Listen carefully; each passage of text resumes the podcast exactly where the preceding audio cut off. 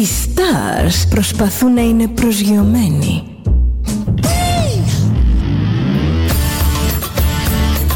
Ένα star είναι συνέχεια στον αέρα. Συνέχεια στον αέρα. Στο Δέλτα ζεις μαζί του.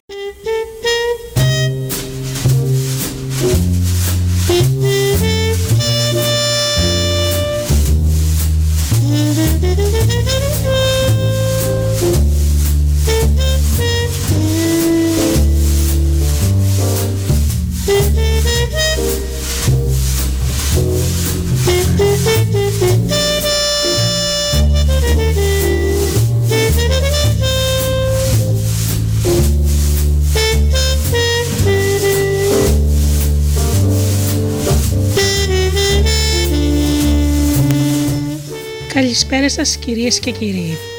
Είναι η εκπομπή «Άνθρωποι και Ιστορίες» με τη Γεωργία Αγγελή. Ζωντανά από το στούντιο Δέλτα, το ραδιόφωνο της καρδιάς μας.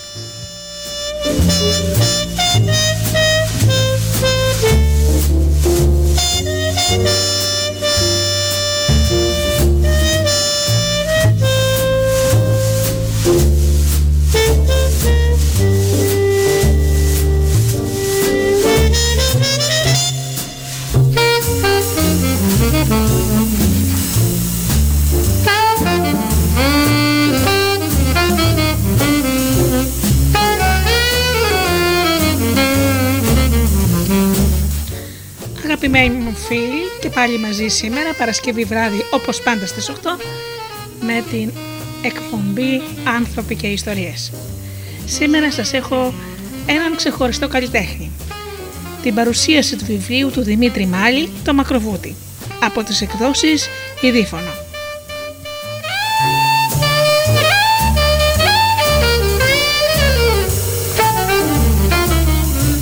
όμως φίλοι μου να καλησπερίσω όλους τους φίλους που πληκτρολογούν www.studiodelta.gr και βρίσκονται εδώ μαζί μας στη σελίδα του σταθμού.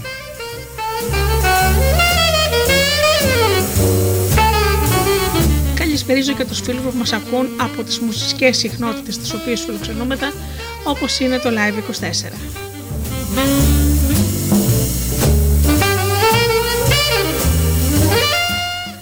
καλησπέριζω και τους φίλους που μας ακούν από κινητά και tablets.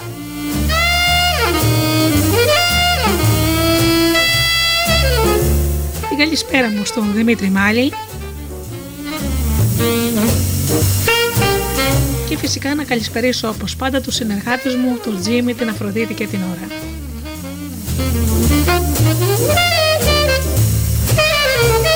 Ξεκινάμε λοιπόν με τραγούδια και αμέσως μετά ξεκινάμε και με την παρουσίαση του βιβλίου «Το Μακροβούτι» του Δημήτρη Μάλη.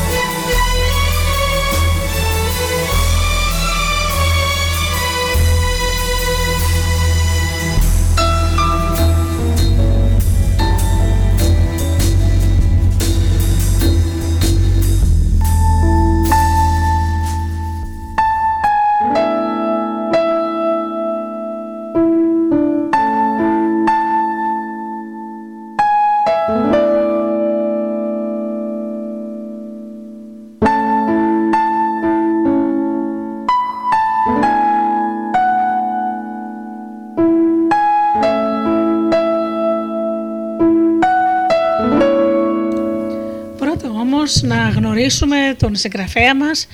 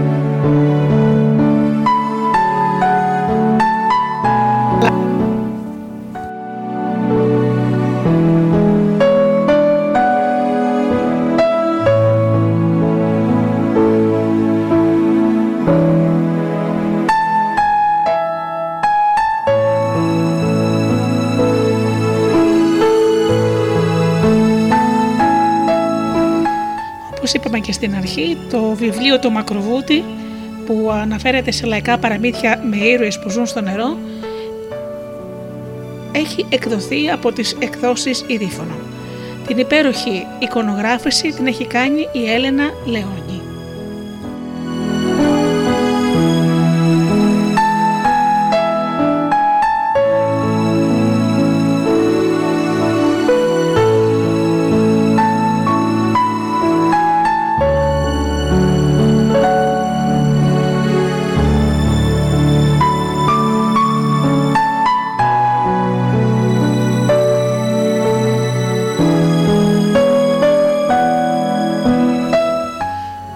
Λεόνι. αυτό το βιβλίο δεν είναι το πρώτο για τον Δημήτρη Μάλη.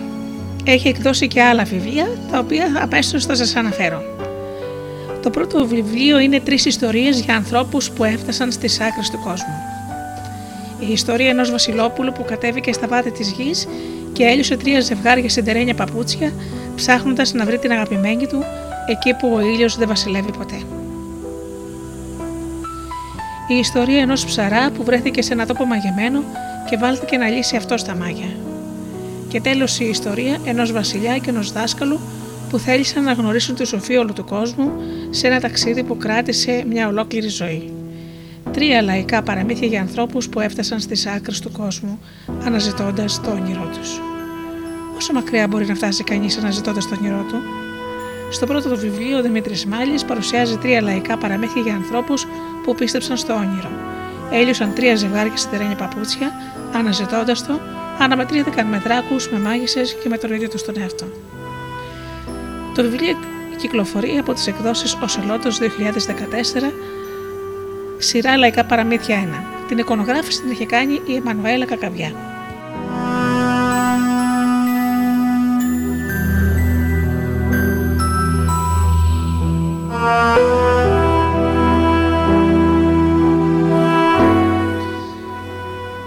Βιβλίο είναι Ο ίσιος κουλουριάζεται, το φως ξεθεκα... ξεθεκαρώνει. Ιστορίες παρμέν παραδομένες από το στόμα απλών ανθρώπων για ανθρώπους που δεν παραδόθηκαν ποτέ. Ιστορίες από τη μνήμη του λαού. Για τη βουβή παγωνιά της αλυσίδας και τις ελπίδες στο ψήθυρο. Για τον ίσιο της λησμονιάς, το ξόδεμα.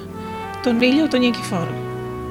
Σε γλώσσα που ισορροπεί μεταξύ προφορικού και γραπτού λόγου, ο Δημήτρης Μάλης μας παρουσιάζει λαϊκά παραμύθια και ιστορίες δικές του που μιλούν για φυλακισμένους ήρωες, ιστορίες ελπίδας με ανθρώπους που αρχικά οδηγούνται στο σκοτάδι, αλλά δεν το βάζουν κάτω. Χάρη στο δικό τους αγώνα και με τη βοήθεια των άλλων, στο τέλος ελευθερώνονται, ανασένουν το φως και γίνονται βασιλιάδες. Το βιβλίο κυκλοφορεί από τις εκδόσεις Οσελότος 2016 και την εικονογράφηση την έχει κάνει η Εμμανουέλα Κακαβιά και είναι στη σειρά παραμύθια Λαϊκά Παραμύθια 2.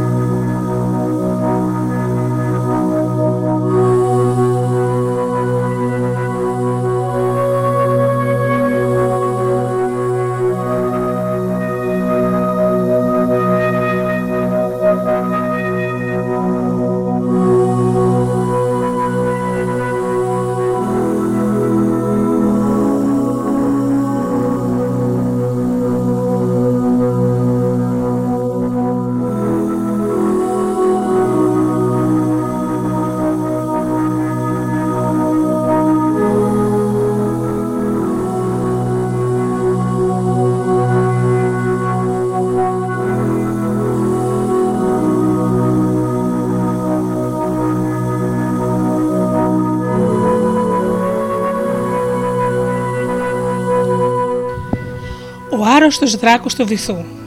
Παραμύθι από την Κορέα μόλις ξεκινά.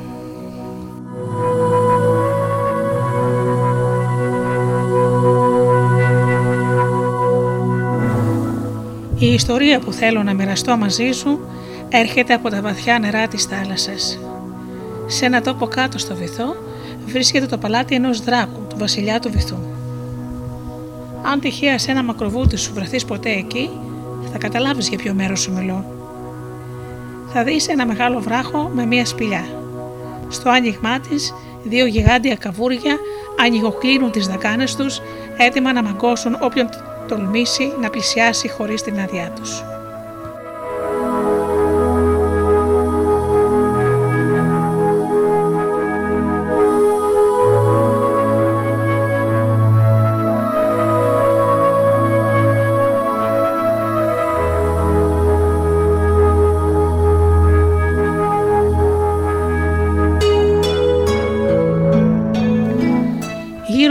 Από το βράχο κάνουν περιπολία ένα κοπάδι κόκκινες σκορπίνες με ανοιγμένα τα φαρμακερά αγκάθια τους.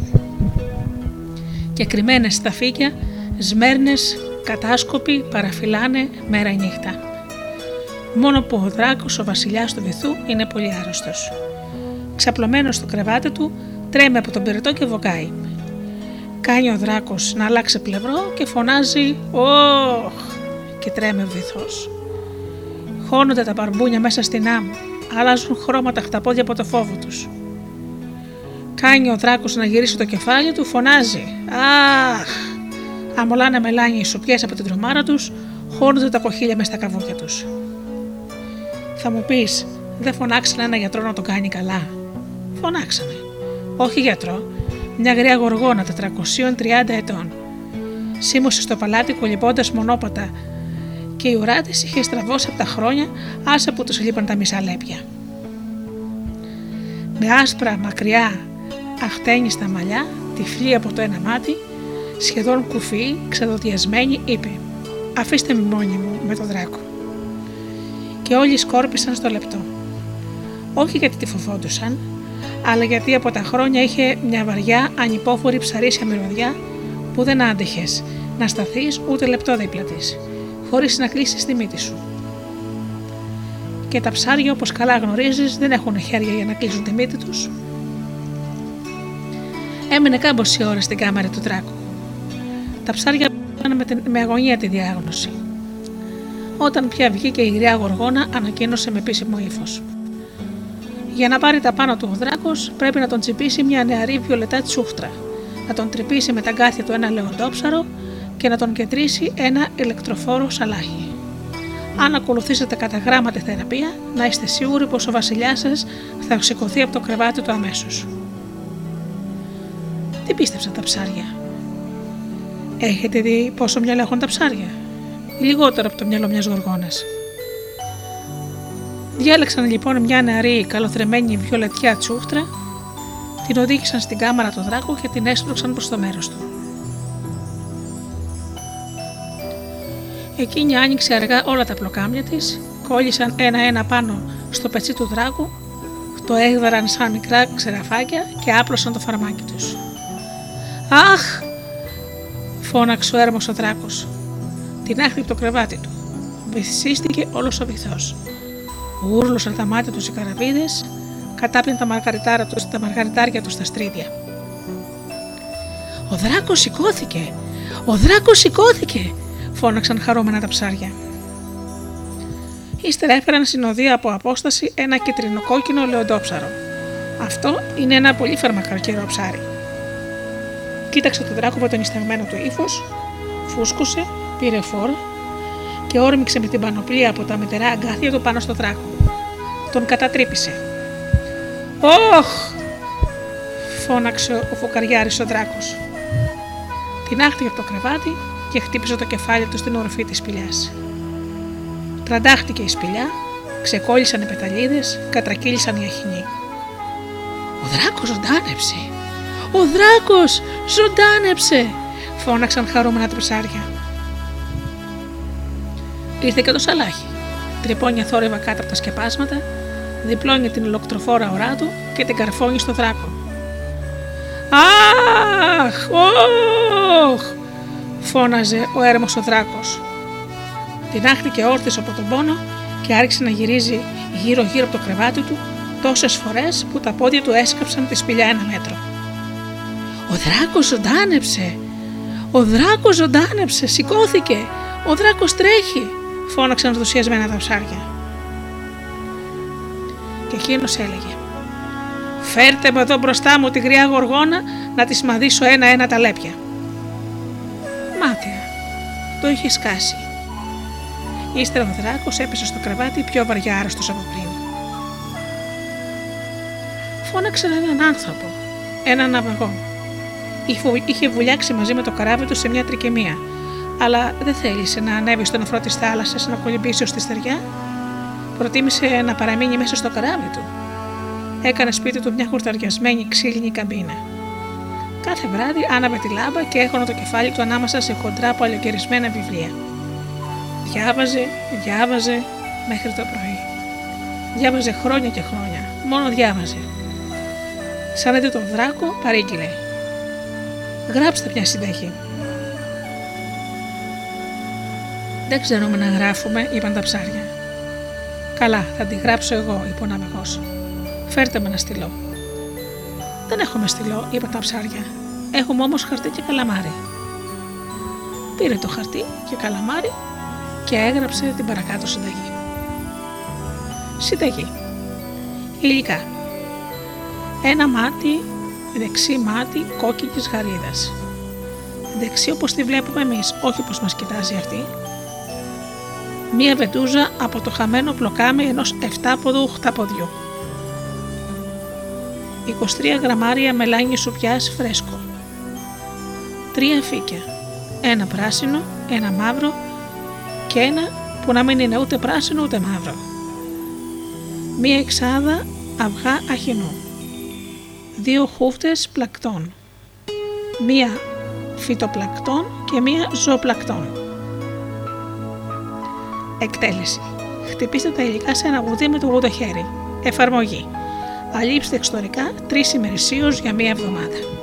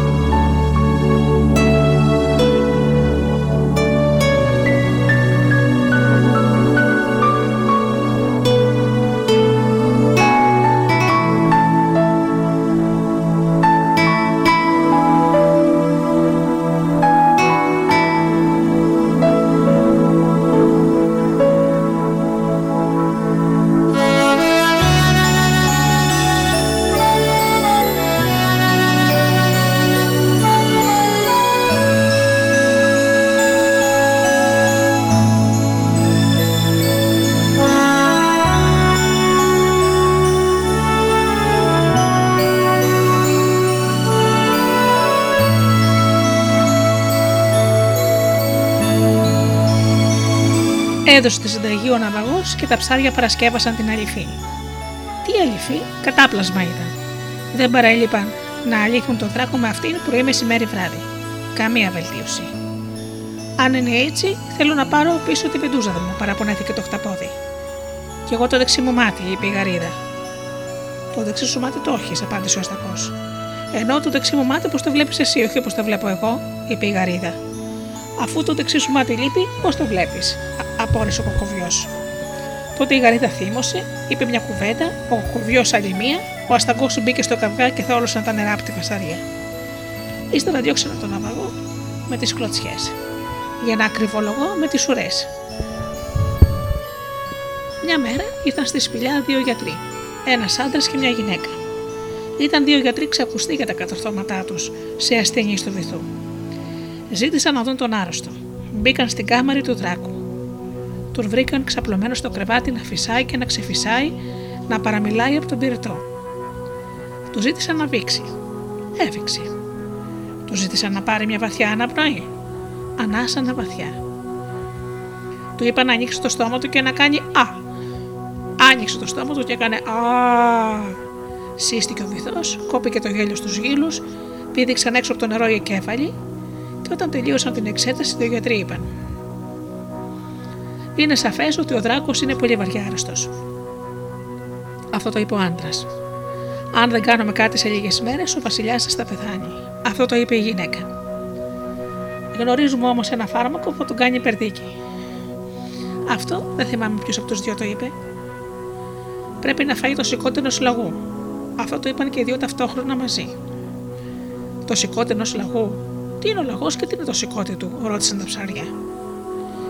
Ο λαγό είναι ένα ζώο που ζει στη στεριά. Θα τον βρείτε στο δάσος. Το σηκώτη είναι του λαγού. Μόνο το σηκώτη του λαγού θα κάνει καλά το βασιλιά σας. Λυπούμαστε, δεν έχουμε χρόνο για λεπτομέρειες. Πάμε να ξεκινήσουμε μια φάλαινα που περιμένει δίδυμα. Είπαν οι δύο γιατροί και έφυγαν βιαστικοί. Τα ψάρια έκαναν συμβούλιο. Ποιος θα πάει στη στεριά να φέρει το σηκώτη του λαγού,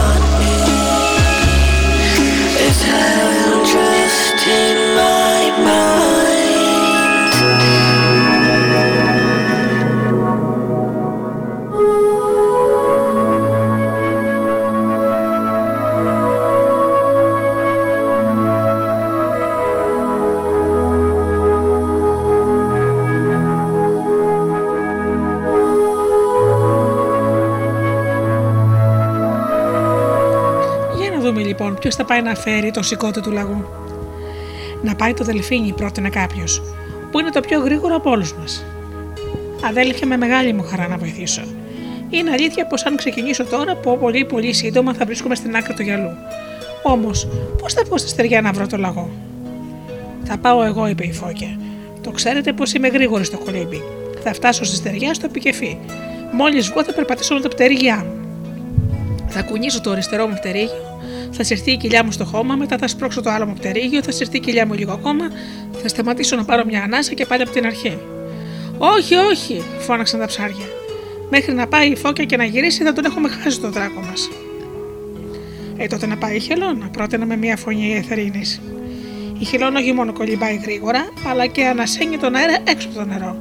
Αλλά μπορεί και να περπατήσει στη στεριά, συμφώνησαν όλα τα ψάρια. Έτσι λοιπόν η Χελώνα, χωρίς να αργοπαρήσει, ξεκίνησε το ταξίδι της. Επειδή ήταν καλοκαίρι, η αγαπημένη της εποχή ανέβηκε στην επιφάνεια της θάλασσας, έβγαλε τη ράχη της έξω από το νερό να λιαστεί και το όριξε στο τραγούδι. Κολυμπούσε και τραγουδούσε ένα τραγούδι με πολύ δύσκολους στίχους. Καλοκαίρι, καλοκαίρι, καλοκαίρι, καλοκαίρι, καλοκαίρι, καλοκαίρι, καλοκαίρι σε αγαπώ. Έφτασε στην άκρη του γυαλού. Βγήκε έξω και περπάτησε στην άμμο. Βλέπει μπροστά της ένα ζώο. Ήταν τόσο δά μικρό μαύρο. Είχε έξι ποδαράκια, ένα κεφαλάκι σαν σταγόνα νερό, με δύο κεραίες που καβαλούσε ένα σπόρο στην πλάτη του. Καλημέρα, είσαι ο λαγός, ρώτησε ο Χελώνα. Σου μοιάζω για λαγός, εγώ με το μυρμήγκι, της είπε εκείνο.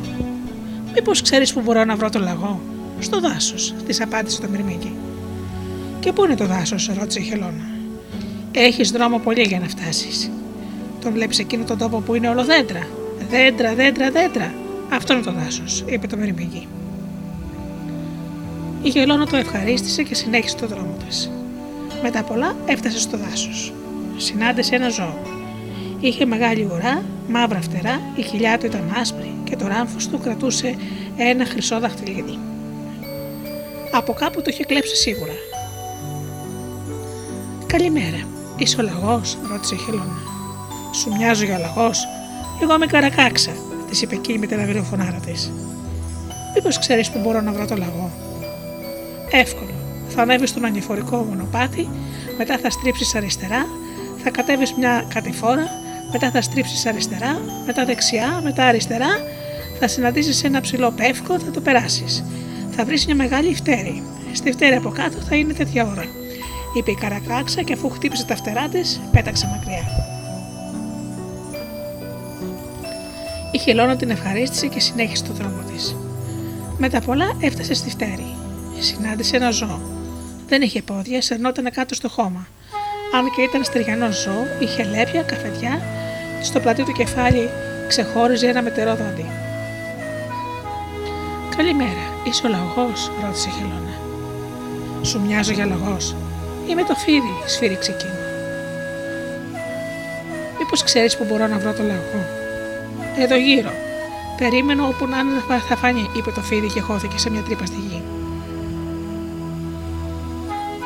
Η χελώνα περίμενε υπομονατικά. Κάποια στιγμή δεν άρχεται τρέχοντας προς το μέρος της ένα ζώο. Είχε γούνα καφετιά και μεγάλα αυτιά. Κρατούσε στο στόμα του ένα καρότο. Καλημέρα, είσαι ο λαγός, ρώτησε η χελώνα. Ναι, εγώ είμαι. Πρώτη φορά στη ζωή μου βλέπω μια τόσο μεγάλη χελώνα. Δεν είμαι και τόσο μεγάλη, για να κρυφολογούμε είμαι μάλλον μια νεαρή χελώνα, είπε εκείνη θυγμένη. Δεν εννοούσα μεγάλη στην ηλικία, της είπε υπολογιτικά ο λόγος. Για το μέγεθός σου μιλάω. Αλήθεια, δεν έχω ξαναδεί ποτέ στη ζωή μου τόσο μεγάλη χελώνα. Α τα αφήσουμε αυτά. Έχω να σου κάνω μια πρόταση, είπε εκείνη με σοβαρό ύφος. Ξέρω, ξέρω. Θέλεις να μου προτείνεις να παραβγούμε σε ένα αγώνα δρόμου να δούμε ποιος θα φτάσει πρώτος. Και περιμένεις τώρα εσύ να σταματήσω πάλι στα μισά της διαδρομής, να ρίξω ένα υπνάκο, να με περάσεις και να πούσω στην κορδέλα. Άκου, χελώνα. Αυτά μια φορά γίνονται στα παραμύθια. Πάμε τον αγώνα. Σου δίνω και 50 βήματα μπροστά από μένα. Της στην εκκίνηση, της είπε ο Σταμάτα. Η γλώσσα σου τρέχει πιο γρήγορα από τα, δόντια, τα πόδια σου, λαγέ. Τι αγώνα δρόμο μου λες; Δεν καταλαβαίνω εγώ με μια χελώνα της θάλασσας. Έκανα τόσο πολύ δρόμο, έψαξα να σε βρω για να σου κάνω την πρόταση να γίνεις βασιλιάς. Θέλεις να γίνεις βασιλιάς; Ο λαγός στέντωσε τα αυτιά του, γούρλωσε τα μάτια του, σηκώθηκε στα δυο του πόδια. Η χειρόνα του είπε: Πολύ μακριά από εδώ, σε μια πολιτεία του βυθού, ζει ένας δράκος, βασιλιάς. Μόνο που ο δράκος είναι άρρωστος, βαριά. Από ώρα σε ώρα θα πεθάνει. Υπάρχει μια προφητεία που λέει πως στη θέση του άξιος βασιλιάς θα γίνει ένας λαγό από το δάσος. Έρχομαι από πολύ βαθιά. Πέρασα 40 κύματα, περπάτησα στη στεριά, γύριψα να σε βρω για να σου κάνω αυτή την πρόταση. Γίνεσαι βασιλιάς. Ο, ο λαγός έμεινε με ανοιχτό το στόμα. Τι τι κάνει ένας βασιλιάς για να έχουμε καλό ρώτημα; Τίποτα. Αυτός είναι ο ρόλος του βασιλιά, να μην κάνει τίποτα. Διατάζει τους άλλους να κάνουν, το απάντησε η Χελώνα. Και τι τρώει ένας βασιλιάς τον πεινάσει, ρώτησε πάλι ο λαγό. Ο βασιλιάς δεν πεινάει, τρώει πριν πεινάσει. Ο βασιλιάς βαριστομαχιάζει από το πολύ φαγητό. Παραγγέλνει ότι τραβάει η όρεξή του και το φέρουν μπροστά του, απάντησε η Χελώνα. Αν γίνει κανείς βασιλιά στο βυθό, τον κυνηγάει ο λύκος. Η Αλεπού, ο άνθρωπος με το τουφέκι του, ρώτησε ο λαγό. Στο βυθό δεν έχει λύκους, αλεπούδες και ανθρώπους, άσε που ο βασιλιάς έχει φρουρά, είπε η Χελώνα. Ε, τότε γίνομαι βασιλιάς, φώναξε χαρούμενο λαγός. Έκανε ένα σάλτο, ανέβηκε πάνω στη ράκη της χελώνας, στρογγυλοκάθισε και κίνησε να πάνε στην άκρη του γυαλού. Σαν έφτασαν στην παραλία, η χελώνα βούτυξε μέσα στο νερό. Έβγαλε τη ράχη της έξω να τη ζεστάνει ο ήλιος. Πάνω στη ράχη της ένας λαγός. Λιαζότανε. Ύστερα οι δυο τους το έριξαν στο τραγούδι. Καλοκαίρι, καλοκαίρι. Καλοκαίρι, καλοκαίρι. Καλοκαίρι, καλοκαίρι. Καλοκαίρι, σε αγαπώ. Ανοιχτά στο πέλαγο η χελώνα φώναξε. Λαγέ, κλείσε τη μύτη σου. Έκαναν ένα μεγάλο μακροβούτι μέχρι που έφτασαν στη σπηλιά του δράκου. Μπήκαν μέσα στην κάμαρη. Ο δράκος τώρα πια ήταν πολύ άρρωστος. Σκεπασμένος με μια κουβέρτα από φύκια, έτρεμε κίτρινο από τον περετό, έτριζε τα δόντια του και παραμιλούσε. Βασιλιά, ψιθύρισαν τα ψάρια. Σου φέραμε το λαγό. Ο δράκος άνοιξε τα μάτια του, κοίταξε το λαγό και είπε με όση δύναμη του είχε απομείνει στη φωνή του. Εσύ είσαι ο λαγός. Δώσε μου το σηκώτη σου να το φάω. Ο λαγός τάχασε όταν άκουσε αυτά τα λόγια. Του κόπηκαν τα γόνατα. Κατάλαβε ότι είχε πέσει σε παγίδα. Έστυψε το μυαλό του να βρει μια λύση να γλιτώσει και λέει στον δράκο. Βασιλιά, κάθε πρωί που ξυπνάω βγάζω το σηκώτη μου από την κοιλιά μου και το απλώνω στο κλαρί του πεύκου που είναι πάνω από τη φωλιά μου. Σήμερα το πρωί το συνάντησε τη χελώνα. Εκείνη μου ζήτησε να με οδηγήσει στο παλάτι το δικό σου για να γίνω βασιλιάς. Φύγαμε βιαστικά. Άφησα το σηκώτη μου πίσω στο δέντρο. Αν ήξερα το χρειάζεσαι, θα το είχα πάρει μαζί μου. Ψέματα. Λέει ψέματα ο λαγός, είναι ψεύτης, φώναζαν τα ψάρια. Ανοίξε την κοιλιά του να το πάρουμε το σηκώτη του. Αν όμως λέει αλήθεια, αν έχει αφήσει το σηκώτη του πίσω στο δέντρο και εμείς ανοίξουμε την κοιλιά του και την βρούμε άδεια, μέχρι να βρούμε άλλο λαγό δεν θα προλάβω να γίνω καλά, είπε ο δράκος και έδωσε διαταγή. Χελώνα, πάρε το λαγό, πηγαίνετε πίσω στο δάσος. Αν βρεις το σηκώτη πάνω στο κλαρί του πεύκου, να μου το φέρεις εδώ. Αν δεν το βρεις, φέρω μου πάλι πίσω το λαγό να το πάρουμε το σηκώτη. Η Χελώνα και ο λαγός έφυγαν από το παλάτι του δράκου. Κολύμπησαν στη θάλασσα, περπάτησαν στη στεριά. Μόλις έφτασαν στο δάσο, ο λαγό έκανε ένα μεγάλο σάλτο, βρέθηκε τρία δέντρα μακριά από τη χελώνα και τη είπε: Χελώνα, σιγά με σας αφήσω να μου φάτε το σηκώτη. Αν μπορείς, πιάσε με. Και έτρεξε σαν λαγός. Χάθηκε στο δάσο. Η χελώνα πήρε το δρόμο της επιστροφής. Κινήσε για την άκρη του γυαλού. Και επειδή ήταν καλοκαίρι, η αγαπημένη της εποχή ανέβηκε στην επιφάνεια της θάλασσας, έβγαλε τη ράχη της έξω από το νερό να λιαστεί και το ρίξε στο τραγούδι. Κολυμπούσε και τραγουδούσε. Καλοκαίρι, καλοκαίρι. Καλοκαίρι, καλοκαίρι. Καλοκαίρι, καλοκαίρι, καλοκαίρι σε αγαπώ. Αν με ρωτάτε τι απέγινε ο λαγός, τι να σας πω. Ξέρει τόσο καλά να κρύβεται. Πού να τον βρω να τον ρωτήσω; Τη χελώνα τη βλέπω κάποιες φορές να ταξιδεύει στο νερό τραγουδώντα. Όσο για τον δράκο, δεν κατεβαίνω με τίποτα στο βυθό να το συναντήσω. Το θέλω το σηκώτη μου.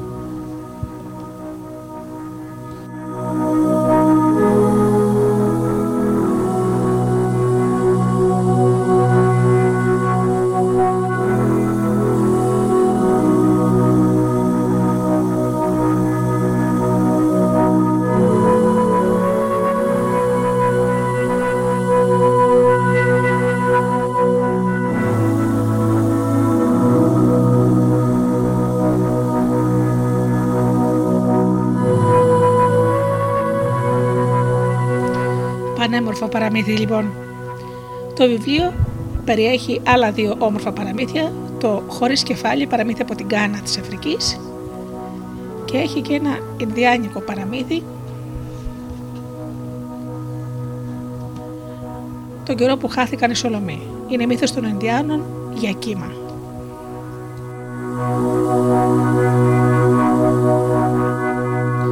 Το βιβλίο λοιπόν, ένα μικρό αριστούργημα με σε πολύ όμορφη έκδοση, το Μακροβούτι του Δημήτρη Μάλη, εκδόσεις Ιδίφωνο, εικονογράφηση της Έλενας Λεωνή. Σας προτείνω αναπεφύλακτα να το πάρετε, να το διαβάσετε όχι μόνο για τα παιδιά σας, αλλά και όσοι έχετε παιδική καρδιά.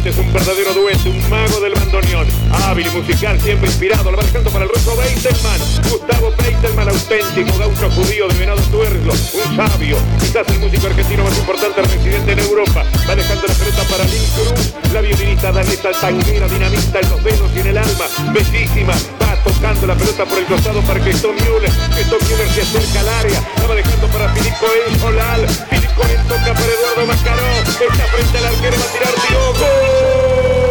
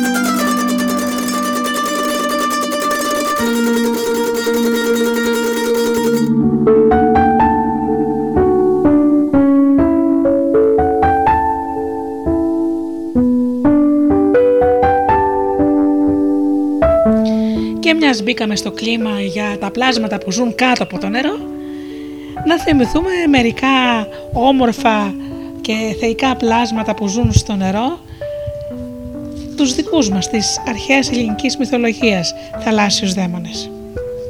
Ας δούμε μερικά πράγματα λοιπόν. Πολύ πριν ο Ποσειδώνας επικρατήσει ως κυρίως των υδάτων στη συνείδηση των αρχαίων Ελλήνων και των προελλήνων, κυριαρχούσαν πολλά άλλα πνεύματα του νερού, αρσενικά όπως ο Νηρέας, ο Τρίτον, ο Φόρκης, ο Πρωτέας, ο Παλέμον και ο Γλάφκος και θηλυκά όπως η Θέτης, η Λευκοθέα, η Κιτό, η Σκύλα και η Χάρδης.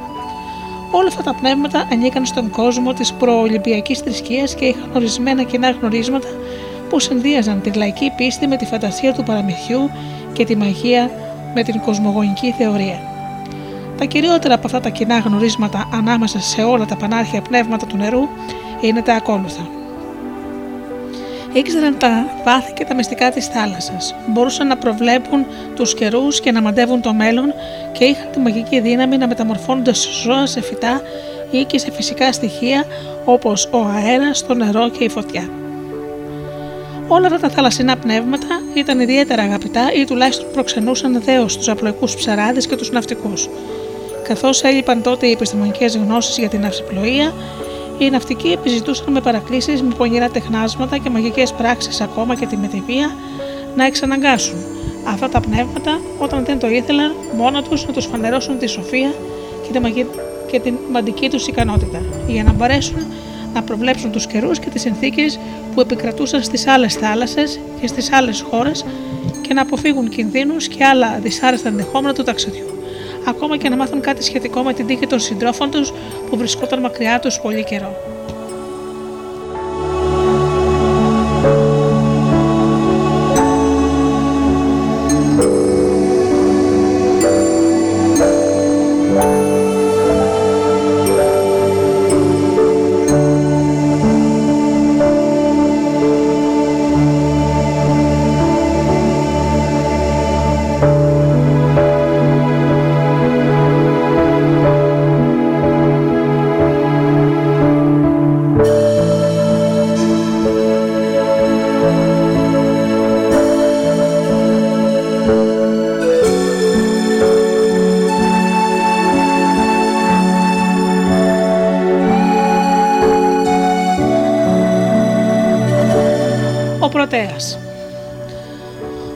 Ο Πρωτέα έλεγαν είχε έρθει από την Ανατολή ακολουθώντας τον Κάδμο που αναζητούσε την αδελφή του την Ευρώπη όταν την είχε αρπάξει ο Δίας και κατέληξε στην Παλίκη της Χαλκιδικής.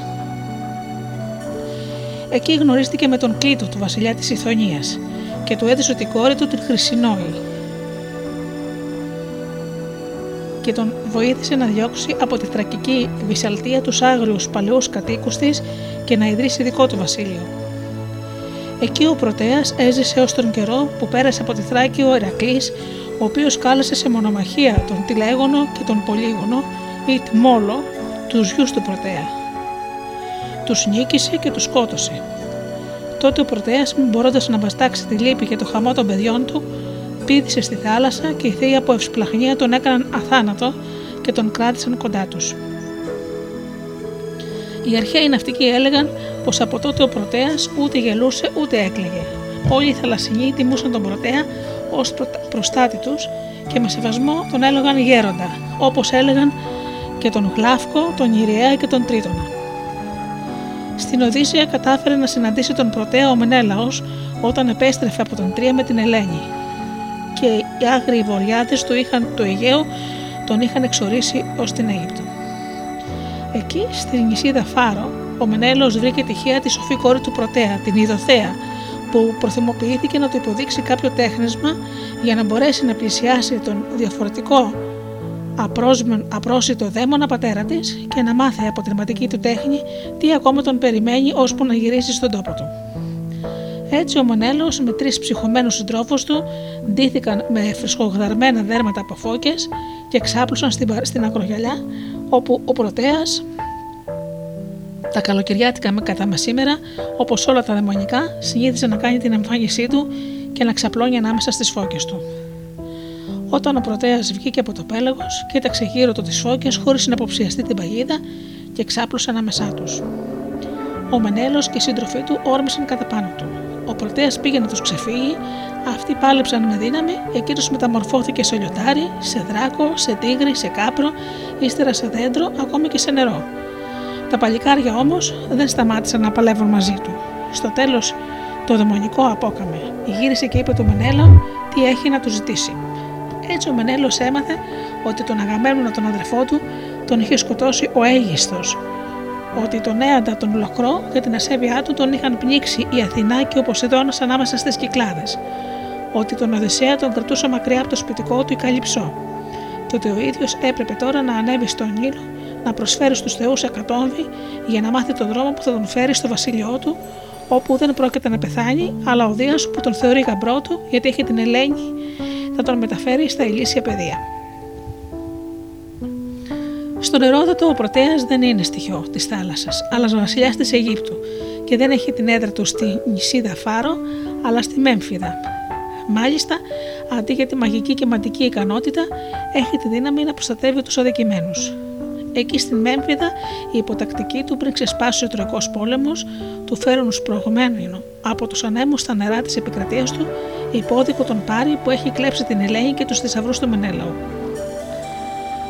Ο Πρωτέας επιτρέπει στον Πάρη να φύγει γιατί δεν θέλει να σκοτώνει τους ξένους που πατούν το έδαφος της χώρας του, αλλά του κρατά την Ελένη και τους θησαυρούς για να τα αποδώσει στον αδικημένο. Ο Πάρης επιστρέφει στην Τρία. Σε λίγο φτάνουν εκεί και οι Έλληνες, ζητούν την Ελένη. Οι Τρόε τους απαντούν ότι δεν την έχουν. Οι Έλληνες νομίζουν ότι τους κοροϊδεύουν. Αρχίζει ο πόλεμος. Οι Έλληνες κυριεύουν την Τρία. Μαθαίνουν την αλήθεια και τότε ο Μενέλος κατεβαίνει στην Αίγυπτο γίνεται δεκτός με καλοσύνη από τον Πρωτέα, παίρνει πίσω τη γυναίκα του και τους σταυρού του και επιστρέφει δικαιωμένος στο βασιλείο του. Στην Ελένη του Ευρυπίδη, ο Πρωτέα έχει πεθάνει στον θρόνο και τον έχει διαδεχτεί ο γιος του, ο Θεοκλήμενο, και η Ελένη βρίσκεται ακόμα στην Αίγυπτο, όπου όμως δεν την έχει μεταφέρει ο Πάρης και δεν του την έχει κρατήσει ο Πρωτέας, αλλά την έχει μεταφέρει ο Ερμής με εντολή των Θεών που την εμπιστεύονται στον Πρωτέα, ενώ στον Πάρη αφήνουν να πάρει και να μεταφέρει στην Τρία ένα ομοίωμα από σύννεφο. Στον χρόνο που εξελίσσεται η τραγωδία, η Ελένη βρίσκεται σε ιδιαίτερα δύσκολη θέση, καθώς αντιμετωπίζει τις επίμενες προτάσεις του νέου βασιλιά που θέλει να την κάνει η γυναίκα του και καταφεύγει στον τάφο του Πρωτέα, ζητώντας την προστασία του. Εκεί τη βρίσκει ο Μενέλαο, που έχει ξεπέσει καραβατζακισμένος. Γίνεται η αναγνώριση, αλλά το ζευγάρι περνά τον έσκατο κίνδυνο γιατί ο Θεοκλήμενο, αντίθετα από τον πατέρα του, θανατώνει όλους τους ξένους που θα τύχει να πατήσουν το έδαφος της επικράτειάς του. Τότε παραμένει η Ιδωθέα ή Θεονόη, η σοφή κόρη του Πρωτέα, που επινοητική και πρόθυμη όπως πάντα παραστέκεται στο ζευγάρι και καταστρώνει το σχέδιο φυγής τους.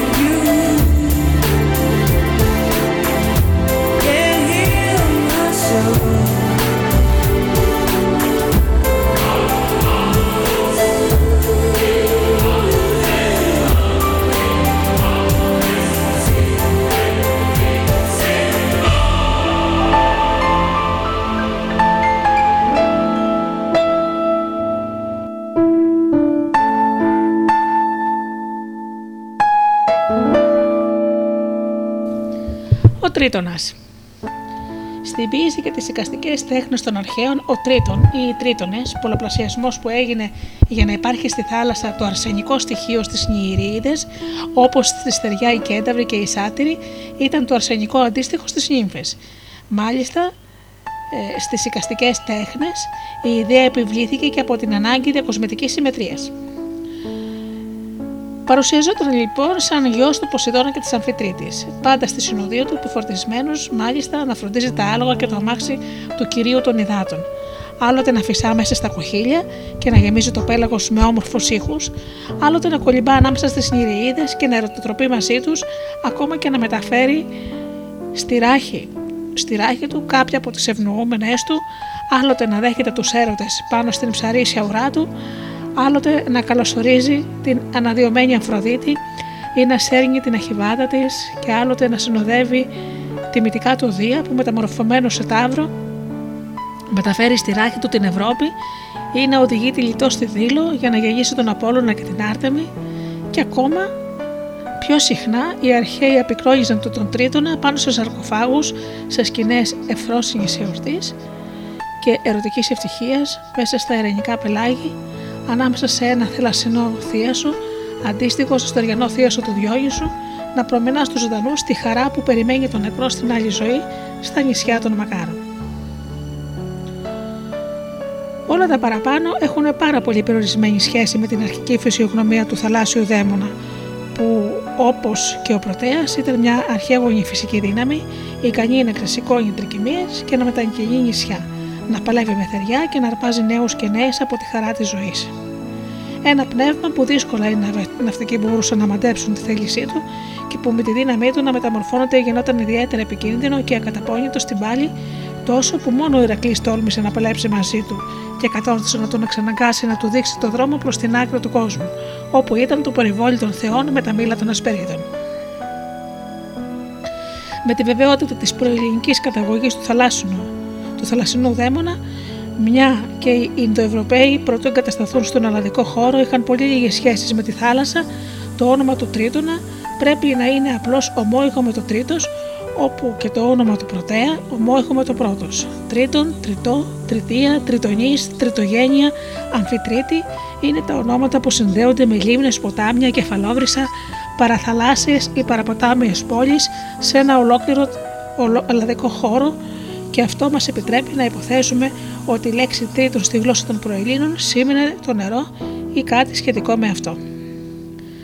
Αργότερα για να συνδέσουν με τους μεγάλους θεούς των Ελλήνων το πανάρχιο πνεύμα της θάλασσας που η δύναμή του ήταν πάντα η αμύωτη στη λαϊκή συνείδηση έλεγαν ότι ο Τρίτον αν δεν ήταν γιος κάποιας σπουδαίας νύμφης, είχε γονείς τον Ποσειδώνα και την Αμφιτρίτη ή τον Οκεανό και την Τίθιν, παππού τον Ιρέα και αδελφό τον Ευρύπηλο, από την ένωση του Ποσειδώνα με την Κελενό.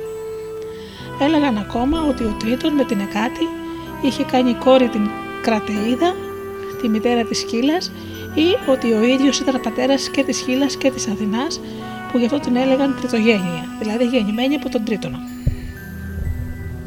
Η μαρτυρία του Παυσανία ότι στην Τανάγα και στη Ρώμη είδε μέσα σε ναούς θάλασσα θαλάσσια κήτη τα ρηχευμένα κάποιο είδος ρήνας που το παρουσίαζαν στους προσκυνητές ως μούμια, σώμα νεκρό, όχι ομοίωμα του Τρίτονα μας επιτρέπει να εισχωρήσουμε στην πιο μακρινή και στην πιο σκοτεινή εποχή της πίστης των θαλασσινών, στο φοβερό στοιχείο του νερού και να δούμε με τα ίδια μας τα μάτια ολόσωμο το Θεό μπροστά μας, όπως τον έβλεπαν οι προϊστορικοί προγονεί μας, προτού η ποίηση και η φιλοσοφία αλλοιώσουν τη φυσιογνωμία του. Οι πανάρχε μαγικές πράξεις των θαλασσινών όταν π.χ. έχειραν κρασί στη θάλασσα για να ξευμενήσουν το δαίμονα να κάνει γαλήνη, να επιτρέψει την επιτυχία του ταξιδιού και να μην πάρει στο βυθό ανθρώπους, ζώα και πράγματα, σε συνδυασμό με την ανεξάπλωση της λατρείας του Διόνυσου, οδήγησαν στο μύθο ότι ο Τρίτον αγαπούσε το κρασί, ότι άρπαζε τις γυναίκες που κατέβαιναν στη θάλασσα για καθαρμούς σχετικούς με τα Διονύσια όργυρα, ότι γι' αυτό ο Θεός πήγε και τον βρήκε, πάλεψε μαζί του και τον νίκησε ή τον σκότωσε. Ακόμα και οι πιστοί του Διόγησου στην Τανάγρα, όπου διατηρούσαν ως σώμα του Θεού το ταραχευμένο κήτος, του έστησαν ανέδρα και όταν φάνηκε στην ακρογελιά κατάφεραν να εκμεταλλευτούν την αγάπη του για το κρασί, τον μέθησαν και όταν τον είδαν να κοιμάται ξαπλωμένο στην αμμουδιά πήγαν και του πήραν το κεφάλι. Ποιητές όπως ο Πίνδαρος και ο Απολώνιος, ο Ρόδιος, που συνδέονταν με τους βασιλιάδες της Κυρίνη και είχαν λόγους να λαμπρύνουν την ιστορία της Θήρα και της απικίας της στα αφρικανικά παράλια, δίνουν έμφαση στο μύθο ότι οι αργοναύτες στην επιστροφή τους από την Κολχίδα, χαμένοι μέσα στα τενάγη της Λιβύης και της λίμνης Τριχτονίδα, συναντήθηκαν με τον θαλάσσιο δαίμονα που τους φανερώθηκε παίρνοντας τη μορφή του τοπικού βασιλιά Ευρύπηλου κατά μία εκδοχή του μύθου αδελφού του Πρωτέα από την ένωση του Ποσετώνα με την Κελενό. Έτσι ο Τρίτον βοήθησε τους αργοναύτες να βρουν τον δρόμο του γυρισμού και έγινε αφορμή ώστε οι μακρινοί απογονοί τους να ιδρύσουν στην Αφρικανική παραλία την Κυρίνη.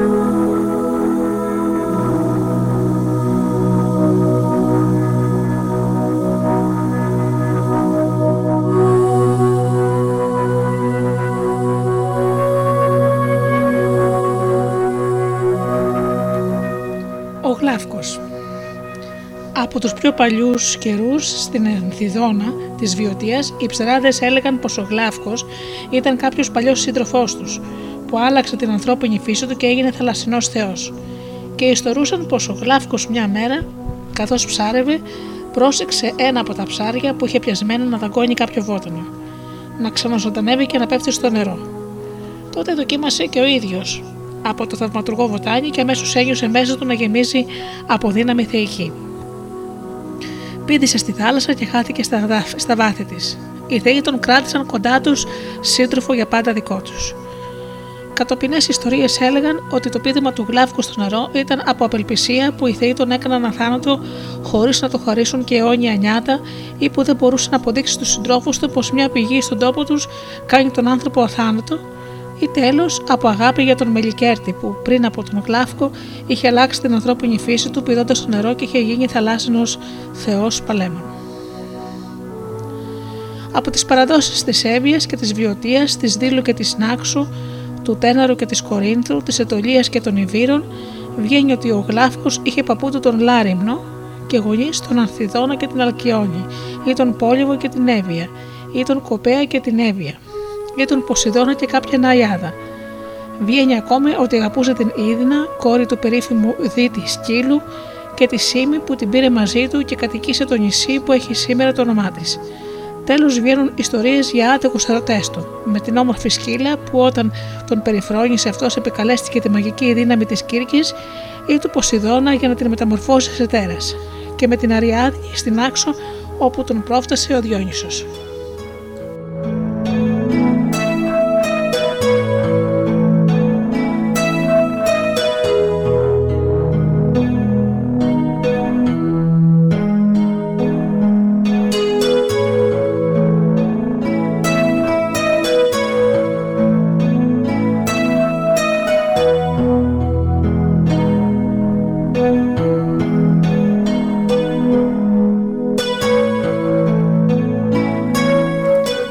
Θαλασσινό θεό τον Γλάφκο τον φαντάζονταν σαν κήτος ή μια ανθρώπινη μορφή, αλλά με φύγια και όστρεκα ριζωμένα πάνω στο σώμα του, συντροφιά με το φίλο του το Μελικέρτη, στη συνοδεία του Νηρέα, κοντά στις Αλκιόνες και τις Νηριίδε και τα άλλα πνεύματα του νερού.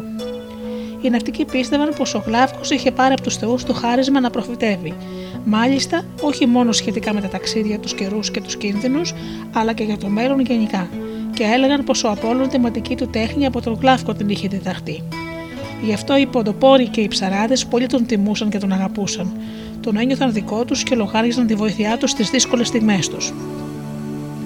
Από σεβασμό τον έλεγαν γέροντα ή γέρο θαλασσινό και πολλοί όρμοι του τόπου μας που ως τα χρόνια μας λέγονταν του γέροντα είναι για τον Γλάφκο, στις περιπτώσεις βέβαια που δεν είναι για τον Τρίτονα, τον Φόρκη ή τον Νηρέα. Και είχε βγει ο λόγος πως ο Γλάφκος τουλάχιστον μια φορά το χρόνο περνούσε από όλα τα νησιά και από όλα τα λιμάνια του κόσμου για να μην στερήσει από κανέναν την αγάπη του και την καλοσύνη του. Αν και άγνωστος ο Γλα- ο Γλάφκος στην ποίηση του Ομήρου και του Ισίωδου, όλα τα στοιχεία του μύθου και της λατρείας του συγκλίνουν στην άποψη ότι πρόκειται για ένα κεφάλαιο της προολυμπιακής θρησκείας. Η μεταμόρφωσή του με το θαυματουργό βοτάνι, όπως και η μεταμόρφωση της σκύλας με ανάλογο τρόπο, η μαντική ικανότητά του, το πείδημα στο νερό και η σύνδεσή του με τα πνεύματα της θάλασσας μας οδηγούν στην μαγεία και τις εμπειρίες του προελληνικού κόσμου.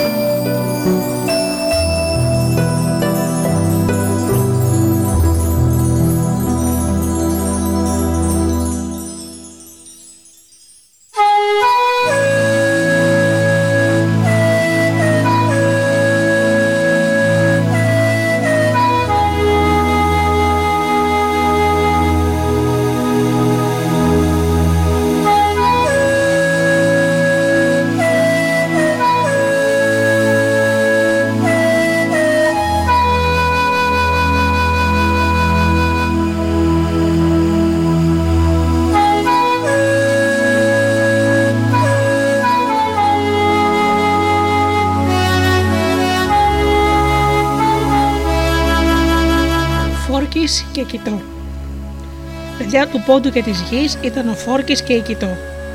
Άλλοι έλεγαν τον Φόρκη γιο του ωκεανού και της Τιθίους. Ο Φόρκης και η Κιτό ζευγαρώθηκαν και από την ένωσή τους γεννήθηκαν η Πεφριδό και η Ενιό, δηλαδή οι δύο γρέες, και η Σθενό, η Ευριάλη και η Μέδουσα, δηλαδή οι τρεις γοργόνες, που η τελευταία τους γέννησε από το σπέρμα του Ποσειδώνα τον Πίγασο, το φτερωτό άλογο και τον Χρυσάουρο, τον πατέρα της ιερής Έχιδνας, που είναι μισή φίδι και μισή νύμφη. Παιδί του Φόρκη και της Κιτός έλεγαν ακόμα πως ήταν ο δράκος που φύλαγε τα μήλα των Ασπερίδων στην άκρη του κόσμου, ενώ άλλοι θεωρούσαν κόρες τους και τις ίδιες τις Ασπερίδε. Ο Σοφοκλής λέει κόρες του Φόρκη ακόμα και τις Ειρήνες. Ο Όμερος στην νύμφη Θόωσα που ζευγαρώθηκε με τον Ποσειδώνα και γέννησε τον κύκλο Απολύφημο. Τέλος, άλλοι αναφέρουν ως κόρη του Φόρκη και της Σκύλα, που όταν την σκότωσε ο Ηρακλής, ο πατέρας της κατάφερε να της ξαναδώσει τη ζωή. Γι' αυτό τα τελευταία παιδιά δεν ξέρουμε αν ο Φόρκης τα είχε κάνει όπως και τα πρώτα με την Κιτό, ενώ για την ίδια την Κιτό υπάρχουν μαρτυρίες ότι είχε ζευγαρωθεί και με τον, Τρίφωνα, και με τον Τύφωνα. Το όνομα Φόρκη, αν δεν σημαίνει το σεβάζουμε ως προμάλλη γέροντα της θάλασσας, και αυτό δεν είναι άσχετο με το ότι οι γραίε θεωρούνταν κόρες του, πρέπει να συνδέεται με θαλάσσια τέρατα και πιο πολύ με απόκρεμνε ακτές και δύσκολα περάσματα, όπως οι συμπληγάδες και οι πλακτές πέτρες. Την κοιτώ μπορούμε να την φανταστούμε βασίλισσα ανάμεσα στα κήτη.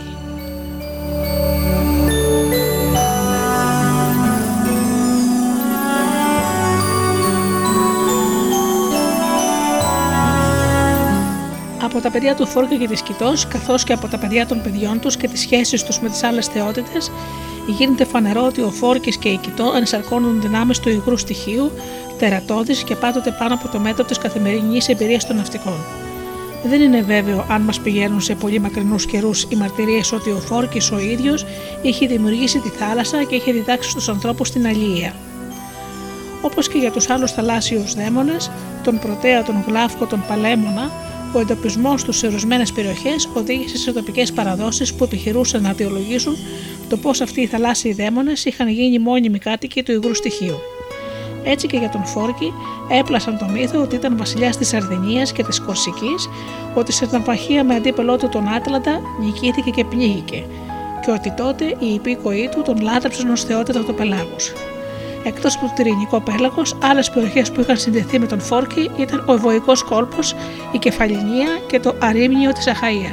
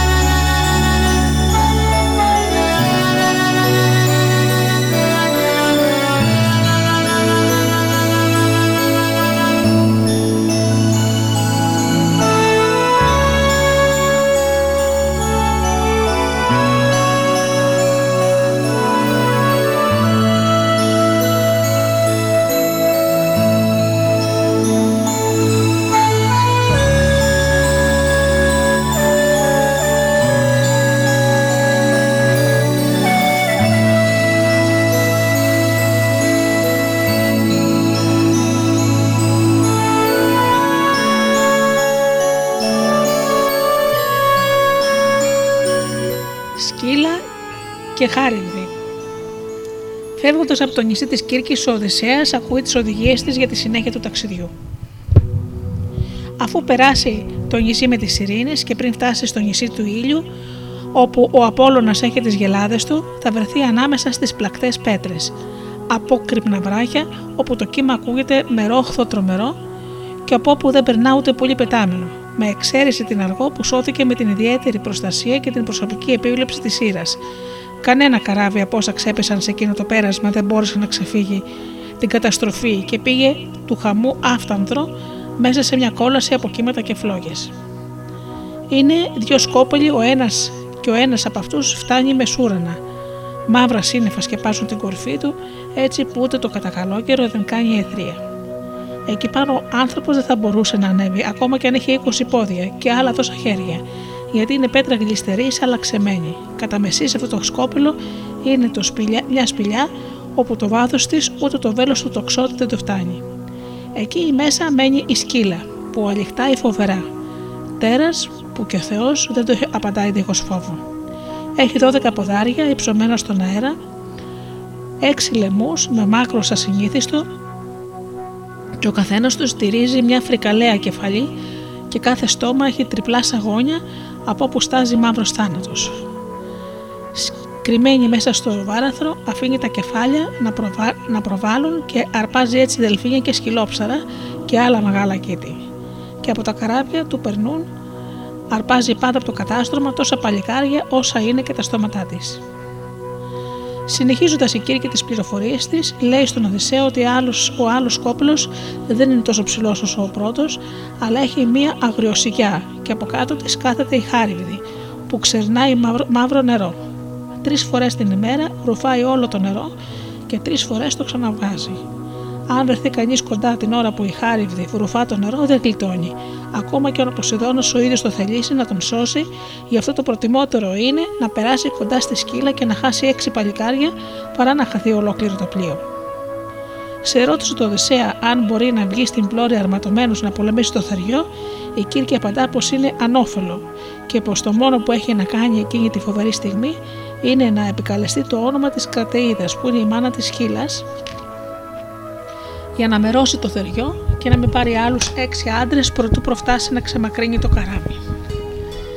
Έτσι το καράβι του Οδυσσέα έφτασε στο στενό και οι άντρες του μόλις από μακριά ένιωσαν το κύμα τόσο μεγάλο με τον καπνό και με τον γδούπο του που φοβήθηκαν και που άφησαν από τα χέρια τους να πέσουν τα κουπιά.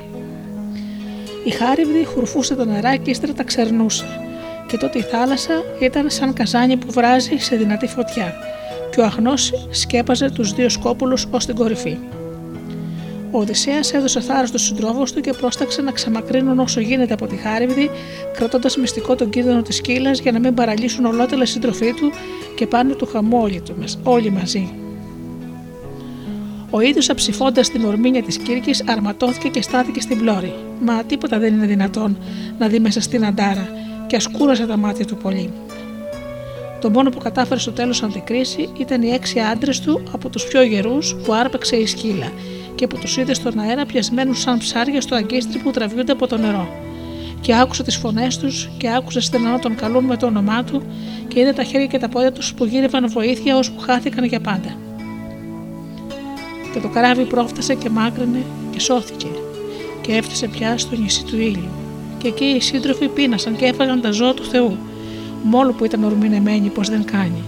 Και ο Θεός στο γυρισμό τους χτύπησε κατά μεσή στο πέλαγος και τους έπνιξε όλους και άφησε ολομόναχο τον Οδυσσέα με τα υπολείμματα του καραβιού του. Η θάλασσα ξανά τον έσπρωξε πάνω στη ρουφίχτρα της Χάριβδης και παρατρίγα πιάστηκε σε ένα κλαδί της αγριοσικιάς και έμενε κρεμασμένος σαν την νυχτερίδα, ώσπου το θεριό ξέρεσε πάλι το νερό και τα σανίδια. Και τότε ο Οδυσσέας πήδηξε σε αυτά και κολυπώντα έφτασε επιτέλους στην Ογυγία, όπου τον βρήκε καλύψο.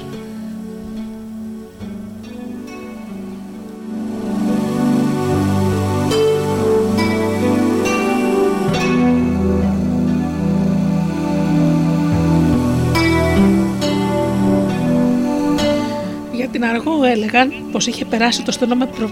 προστατευτικό κλειό από νηριίδες με την επίβλεψη της σύρας και με πλοηγό τη θέτιδα που έλεγε στον Πηλέα τον άντρα της τι έπρεπε να κάνει κάθε στιγμή, γιατί και ο Πηλέα ήταν ανάμεσα στους αργοναύτες.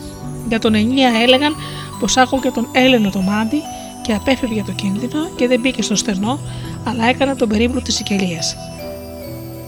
Όμως και αυτός λένε πως είδε με τα μάτια του τη φρικτή όψη των τεράτων αυτών, όταν περνούσε την πύλη του Άδη. Αντίθετα από τον ενίο, ο Ηρακλής δεν δέχτησε καθόλου να αναμετρηθεί με τα θεριά. Αυτός καθώς περνούσε από εκεί, μεταφέροντας τα βόδια του γυριώνει, όταν η σκύλα του πήρε το ένα, την άρπαξε και την έκανε κομμάτια. Αλλά ο πατέρας της ο Φόρκη κατάφερε με αναμένα δαυλιά να την ξανακολλήσει και να της ξαναδώσει τη ζωή. Για τη σκύλα έλεγαν πως είχε μητέρα τη Λάμια, κάποια όμορφη βασίλισσα ευνομένη του Δία, και πως η, η ήρα από ζήλια τη μεταμόρφωσε σε ένα φρικτό στοιχείο που γέννησε τη σκύλα με τα γνωρίσματα και τη μοίρα της μάνας της.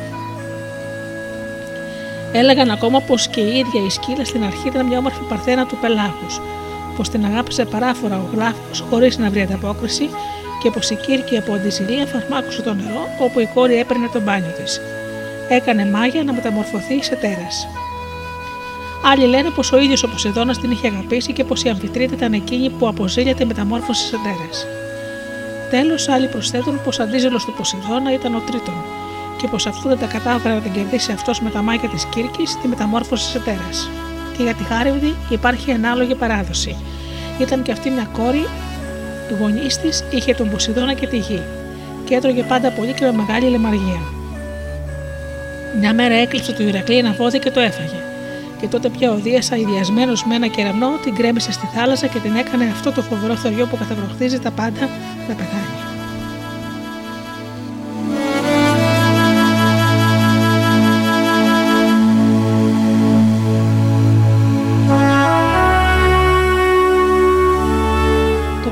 Της σκύλας και της χάρευδης το τοποθετούν άλλοι στο Βόσπορο, άλλοι στο Τένερο.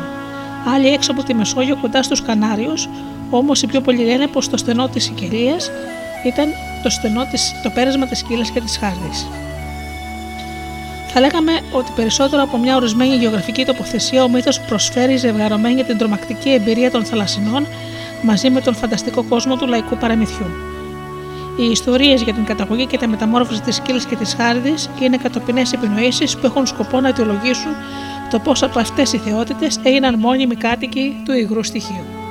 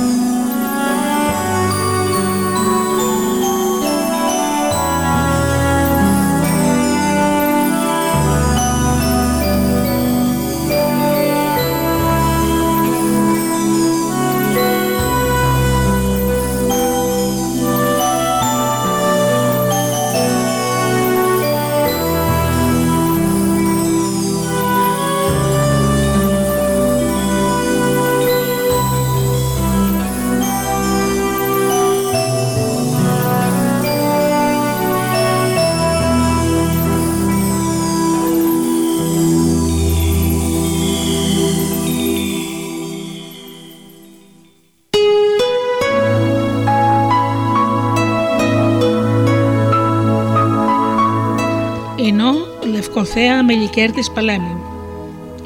Η Ινώ ήταν κόρη του Κάδμου και της Αρμονίας και αδελφή της Εμέλης, που ζευγαρώθηκε με το Δία και γέννησε τον Διόνυσο. Μάλιστα, ύστερα από τον πρόωρο θάνατο της αδερφή της, η Ινώ ανέλαβε με στοργή την ανατροφή του μικρού Θεού. Η Ινώ πήρε άντρα τον Αθάμαντα, πατέρα του Φρίξου και της Έλλη, από την πρώτη του γυναίκα την Εφέλη. Η Ινώ με τον Αθάμαντα απόκτησαν δύο παιδιά, τον Λέαρχο και τον Μελικέρτη. Όμως η Ήρα για να εκδικηθεί τόσο το Δία για την απιστία του με τη Σεμέλη, όσο και την Ινώ που με μετρική φροντίδα είχε κρατήσει το ανάνομο καρπό του έρωτου του Θεού και της αδελφής της, έστειλε μανία στο ζευγάρι. Και έτσι ο Αθάμας πάνω σε μια κρίση σκότωσε χωρίς να το θέλει τον ένα του στο γιο, τον Λέαρχο, παίρνοντάς τον για ελάφι.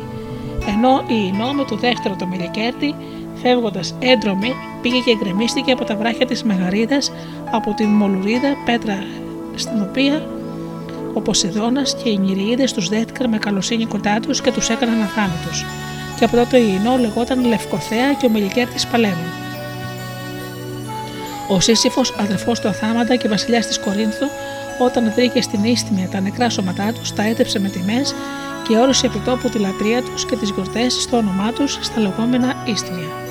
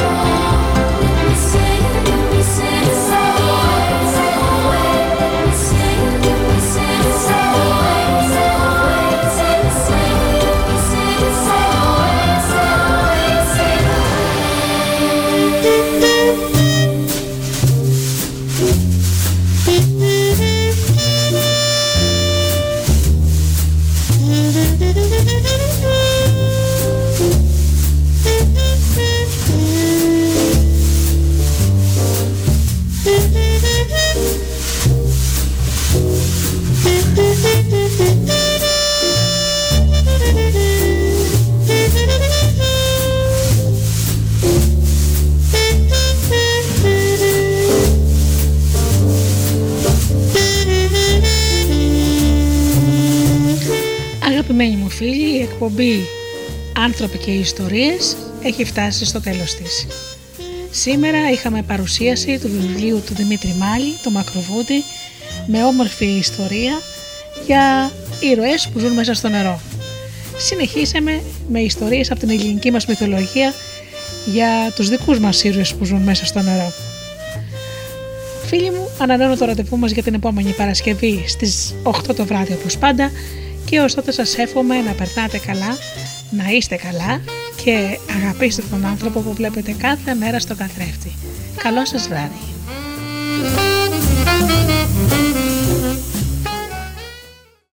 Αν το αφεντικό δεν σ' αφήνει να ακούς ράδιο στη δουλειά, απόλυσέ το. Studiodelta.gr